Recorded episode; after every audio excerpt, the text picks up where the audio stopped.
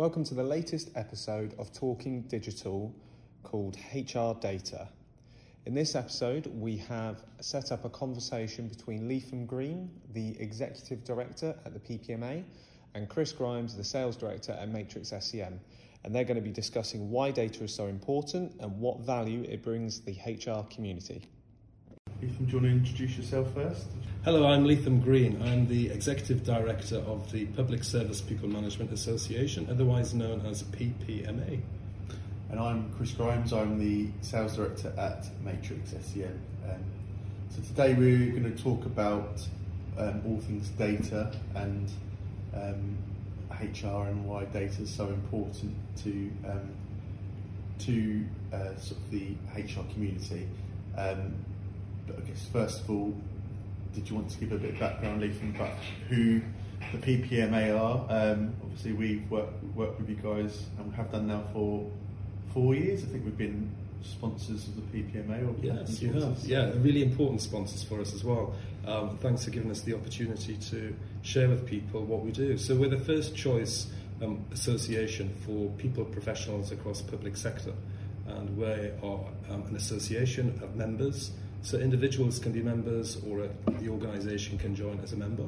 And we are an advocacy group uh, providing um, thought leadership to central government and um, public sector organisations in terms of anything to do with people, workforce, organisational development.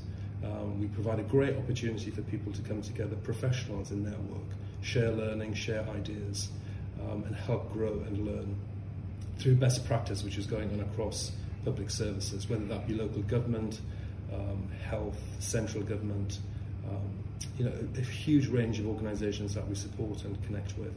And also, we're very proud of a series of talent programs that we put together because we're about the future. Where does the future public servant come from, particularly in the HR professional? So, we provide four brilliant talent programs.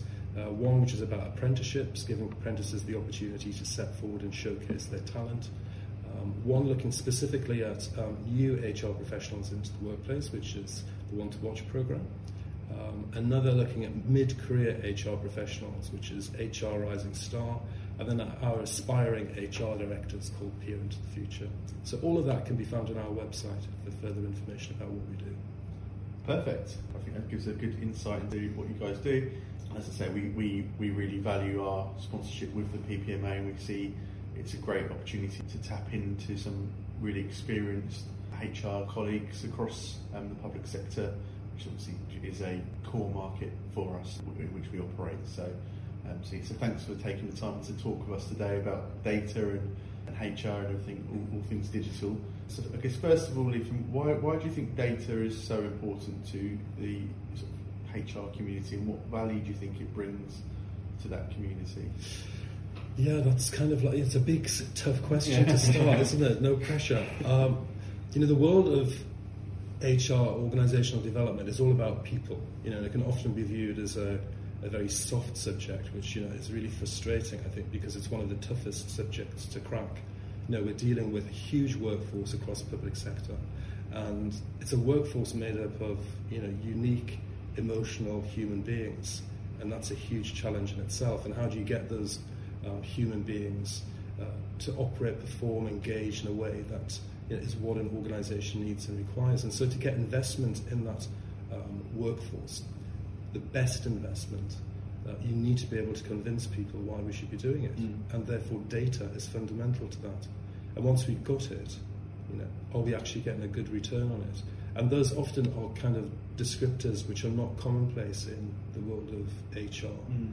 You know, we need to be sitting there in the boardroom, bringing our expertise of human beings, that complexity of human beings, and translating that into hard terms. This is what it means. Yeah. Can we actually back up those comments, those ideas, to actually inform you know, transformational conversations?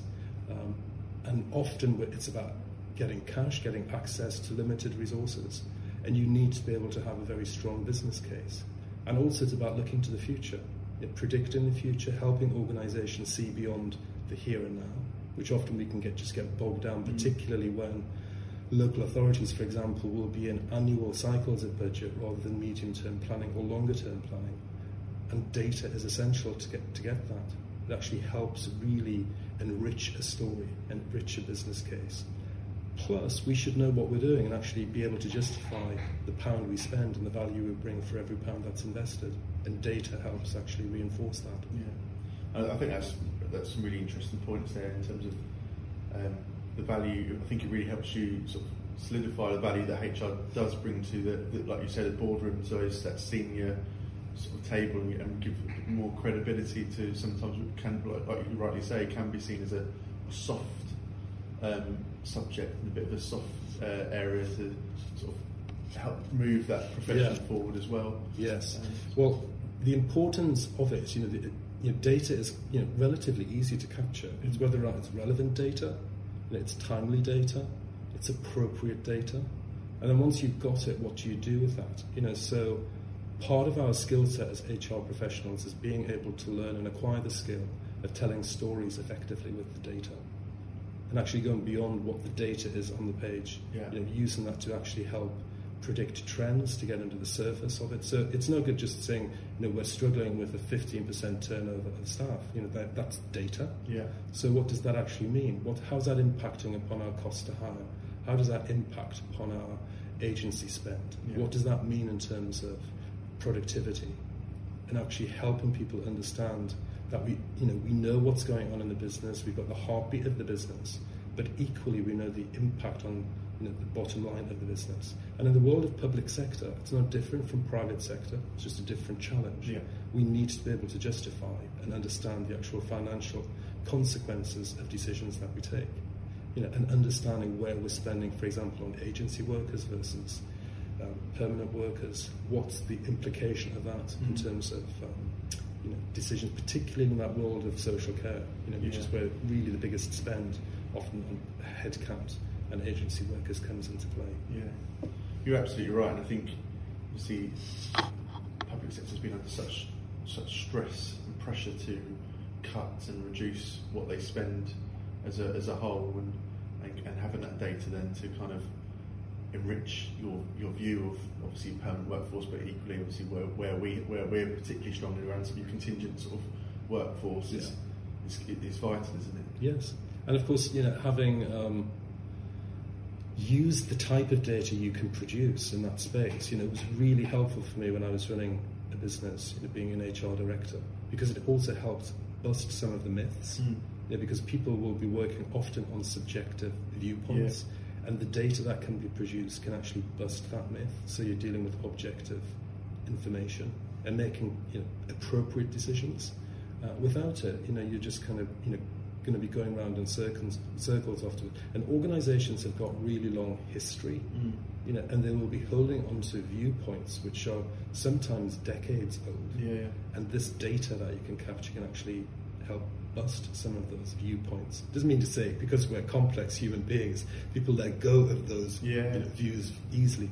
But certainly that data you know, helps reinforce it. Without it, you, you know, you're just going to be kind of floundering. Yeah, we, we find that with um, when we manage when we talk about managing our so suppliers and the supply chain. A lot often when we, we take over a new customer, whether that's public or private sector, um, and maybe they've traditionally had a sort of a preferred supplier list, and they've, they've worked with your big corporate agencies and brands. Uh, and often they have this view that they have to work with those guys because they're the guys that are getting the best talent and the best staff.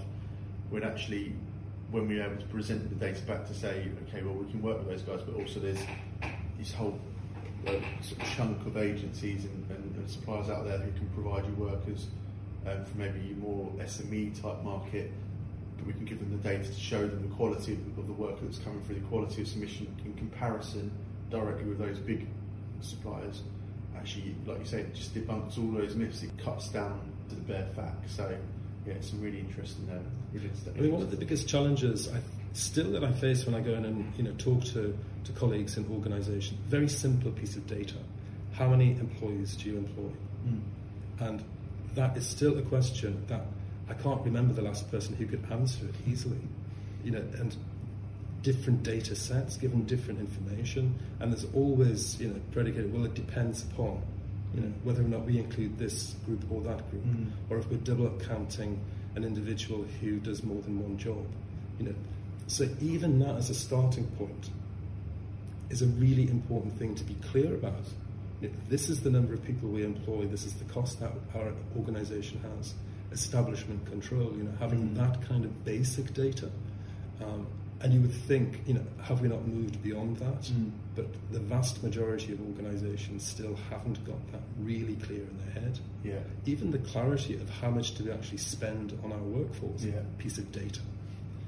I think again, you- you're spot on this, and we we were asked more and more. Sort of, we were talking before we started the podcast about having more of a, a global view, I guess, over across everything. And I think the challenge that sometimes some organisations has is they have four or five different technology sort of platforms Yes. that they run, and like you say, so if you're asking for a really simple bit, bit of information, I guess the challenge that they have is they they have to go across those different platforms to get the data, and then there's there is some of the data held here, some of it's held there, so a bit of it's in both of the systems.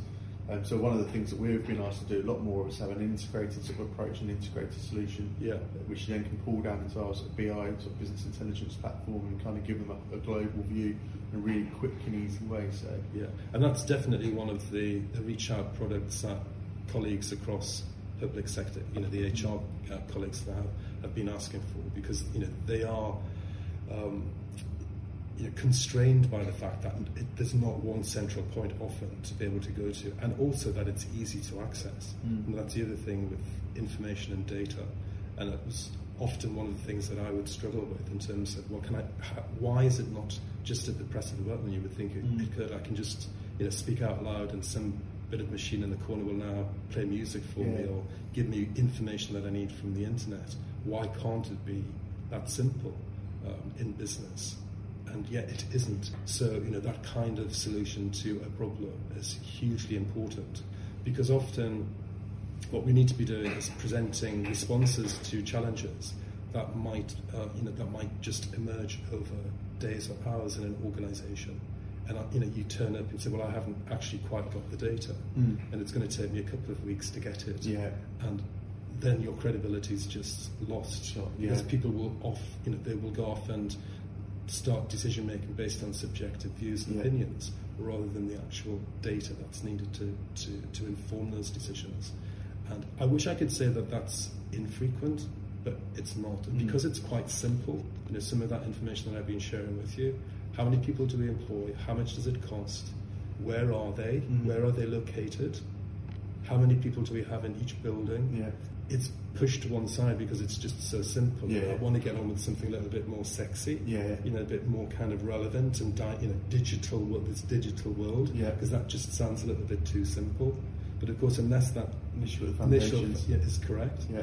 um, then the rest of it's going to be irrelevant because Yeah. of course it's all founded on you know kind of really uh, you know uh, unreliable data source. So that's the other you know reality check. You know if you're going to do something, it has got to be credible. It's got to be you know correct. Mm. That's the other thing, um, and it's got to be timely, and then using it you know appropriately. And at every point in the employee life cycle, you know, you need to be able to have data to actually help those decision making Yeah. you know, about your you know, time to hire, cost to hire. And again, that might sound quite simple and straightforward, but you ask that question of colleagues across organisations, very few can answer it very Yeah. quick. And yet, you know, this is where they're spending huge amounts of money. Mm. Do you appreciate the cost that it takes if, you know, between recruiting in three months to six months? Mm. What is your average time to recruit? Yeah. You know, do they know that? You know, we've got thousands of people often in, in a, an organisation um, of the type that you know we're, we're supporting, um, and they don't know that answer. So, how much money could you potentially be wasting? Yeah. Yeah. And therefore, it allows you to challenge the process. You know, our process is correct, you know, and that's you know certainly where the support that you know your organisation can bring in because it can actually help challenge some of those Yeah. uh, life cycle points, uh, which is really important. I think, I think, yeah, I think, I think you're spot on, and, and obviously linking back to your intro at the start, talking about PPMA being a thought leader for the community. Um, uh, obviously, you've got a, a number of really interesting themes that you're promoting to sort of members. Let's talk digital, the pace of change in technology. How do you see the importance of adapting it every day? There's new technology coming to the market. Hmm. And sometimes I guess the public sector can be have this stereotype that it's kind of slow and cumbersome. I guess in my experience, I don't I don't necessarily think that's reflective actually of what of what the modern public sector is like. How do you see colleagues in your in HR community, but how quickly they're adapting to new technology to obviously make the best of those savings? I think that this it's uh, you know it's a big community, so therefore my answer is going to be it's a um, it's a cross section. Yeah. You know we've got some examples of brilliance, creativity, innovation. There is a limited amount of money mm. for investment in this this world, so you know it has to be about understanding where and what you're doing and mm. why. Is the organisation clear about why it needs the data it's collecting? Because often I would be asked for a lot of data and you would ask, well, why do you want it? Mm-hmm. And people really didn't have any idea why they wanted it. They would just stream off this long list of mm-hmm. things that they wanted. And often because a system can produce these reports, whether or not it's relevant or not was by the by. So if I'm going to, in, in data, you know, the technology is changing so rapidly, and that's what, you know, one of the themes that um, we're talking about in PPMA is trying to focus on understanding precisely why you want something and what is the best technology out there available to enable you to do it the, you know, the big issue currently is about you know, artificial intelligence and what the impact that that's going to bring. But equally busting some of the myths around, you know, everybody is no longer going to be needed and nobody will have a job mm. because of AI coming into the workplace. So there may well be a little bit of resistance from colleagues in the HR community mm. because it might mean, well, actually, if I push it too much, does that mean I won't have a job? Or I might not have such a big a team, rather than kind of looking at a broader landscape and picture of that. And you know, whilst you know it, it is going to revolutionise the way we think and how we can do things, it will support automation. Mm. But probably the, the, impact of everybody losing their job is going to be less than you think. Yeah. Probably, I would imagine, certainly in terms of some of the research that we've done, around ten percent. Yeah. The bulk of it is about partnering with digital technology and individuals. And the world that we do, certainly in the HR world, is about emotional choices. You know, can a computer ever really make the decisions as, to whether or not somebody is a good fit for an organization, the right behavior trend? Because otherwise, what you would probably end up with is just the same type of person coming mm. into business, and therefore out goes diversity you know, and inclusivity in kind of your recruitment. So there's always going to be a need for an individual HR professional working alongside kind of that digital technology. But do we understand that, and are we are we helping organisations think into that space? and really be ready for it. And looking at process, what process can we automate? Uh, you know, recruitment is a good example of that, where mm-hmm. really the computer can help sift certainly that you know the big bulk of mm-hmm. um, recruitment applicants that we get. So I was interested uh, yesterday. I was reading an article, and you know, McDonald's, for example, are now going to be using yeah, piece of yeah, technology yeah. to enable recruitment to take place. I mean, how amazing is that? So you'd be thinking, well, surely in that high volume space, you know, that must be replicable mm-hmm. in the world of public sector to help in some way, where you can just take out stuff that really a computer can do better and quicker and more accurately. That's the other thing. You know, can we get stuff done more accurately than a human being can do? But recognizing that humans will always be able to do some things better than a machine. Yeah. So that's a kind of a you know a meandering answer to your question, but I just think it's about thinking. Yeah. Have we really got ourselves into the space of really understanding what does this mean, rather than just it's a computer which is going to replace a job? Mm. I think it's more about refocusing what we do in work and, and getting more value out of what yes. we do because we've, if you, uh, and it's, a, it's only on a very micro sort of scale, but experience when we go to talk to customers who perhaps have a quite a manual process prior to someone like a matrix coming on board, mm. um, and often you'll get a resistance that um, a lot of our solutions around automating some of the processes and, and, driving efficiencies in some of that process, but sometimes there can be resistance with that. Well, what does that mean for me? Because I've always done that part of my job, and, yes. and actually, what reality should be is it doesn't mean anything for you, but it means you can go and do the job that you were initially employed to do, rather than worrying about contingent staff and. Yeah and, and doing that, or whether, whether it's about integrations and having more of an integrated approach with your finance system. So instead of having a manual process, someone's sifting through invoices. If you had a more of an uh, integrated technological approach that kind of took that workload away from someone, again, it's just it's about them working smarter, and it means it might mean the the, the public sector organisation might then not spend quite as much on the agencies or their agency staff and bill because they don't have to employ a temp over there in finance because they've got a head over here that they can kind of then engage and use to do something a bit more challenging and a bit more, like you say, with regards to the data, a bit sexier rather than Yes. fil- fil- filtering through the data. So I think there's, there's a lot of opportunities that this sort of, um, sort of technological sort of uh, approach is going to take.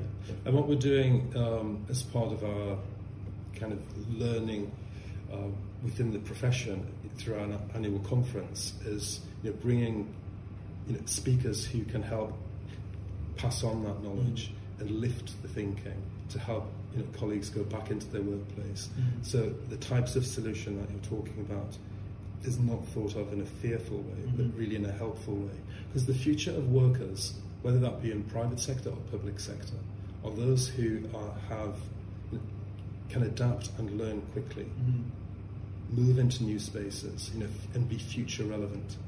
And we as a profession need to be encouraging people to be future relevant, Yeah. be adaptive. You know, so when people say, "What does the, you know, the worker of the future need to, to be? What does what are the skills that they need to possess?" It's definitely that ability to be adaptive and be able to to reinvent themselves in Mm. terms of learning. I can do things differently, um, and be relevant in what you're doing Yeah. And not be fixed into this pro, you know, concept of this is my job and this is what I'm doing. So therefore, I'm a recruiter who deals with recruitment in this way. Mhm. You know, it might be you know, I, I'm a supporter of people. You know, I'm an enabler of people.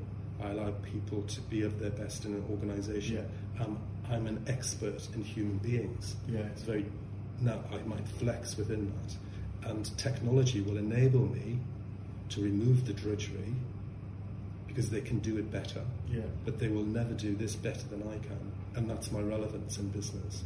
That's where your organisation, you know, comes into play because you do those things Mhm. far better than an individual organisation can ever afford to invest in. And that's the benefit of partnering with the likes of yourself. Yeah. And, it's there's no hardship, and it's not wrong to actually say. Yes, you know you do it better, but we're working in partnership, and the Mhm. value that we bring for our local citizens, our local communities, Mhm. is therefore this Yeah. which needs to be celebrated, not be feared. Absolutely, and then it's and again, it's that data again, given that to demonstrate what that value is as well. To sort of Mm. to go back to your sort of community, your, your citizens, that you kind of ulti- we're all ultimately accountable for if you work in the public sector. That this is the value that we've delivered for you, Joe Blogson Street, um, by working in partnership with someone like a Matrix. So yeah, um, that's really interesting. Um, to sum up, so So what did we speak about? Yeah. Spoken about um, how important um, data is. data is to actually help bust myths around um, decision making, um, to be more effective in decision making, the importance of using data in uh, storytelling, so that people can actually understand um, and appreciate um, what we're investing in. This is from an HR point of view. Um, using data to inform decisions around the full employee life cycle. yeah, Um, not being fearful of data and Yeah. partnering with organisations who can pr- help you produce the data. yeah. And the the vital importance of having that one point of data supply. Yeah. Yeah. Do you need me to say that, or you, I can we think, just I think you just got it, yeah. That me saying it, right? I think it is, yeah. um, okay, perfect. So that was a great roundup from Lee from there, where he just covered an overview of what we spoke about in this podcast, where we're really trying to drill down into why data is so important and what value it brings to the HR community. We'll be exploring this a little bit more in our next podcast. So thank you for listening to this one and stay tuned for the next one, which will be released on the first Wednesday of next month.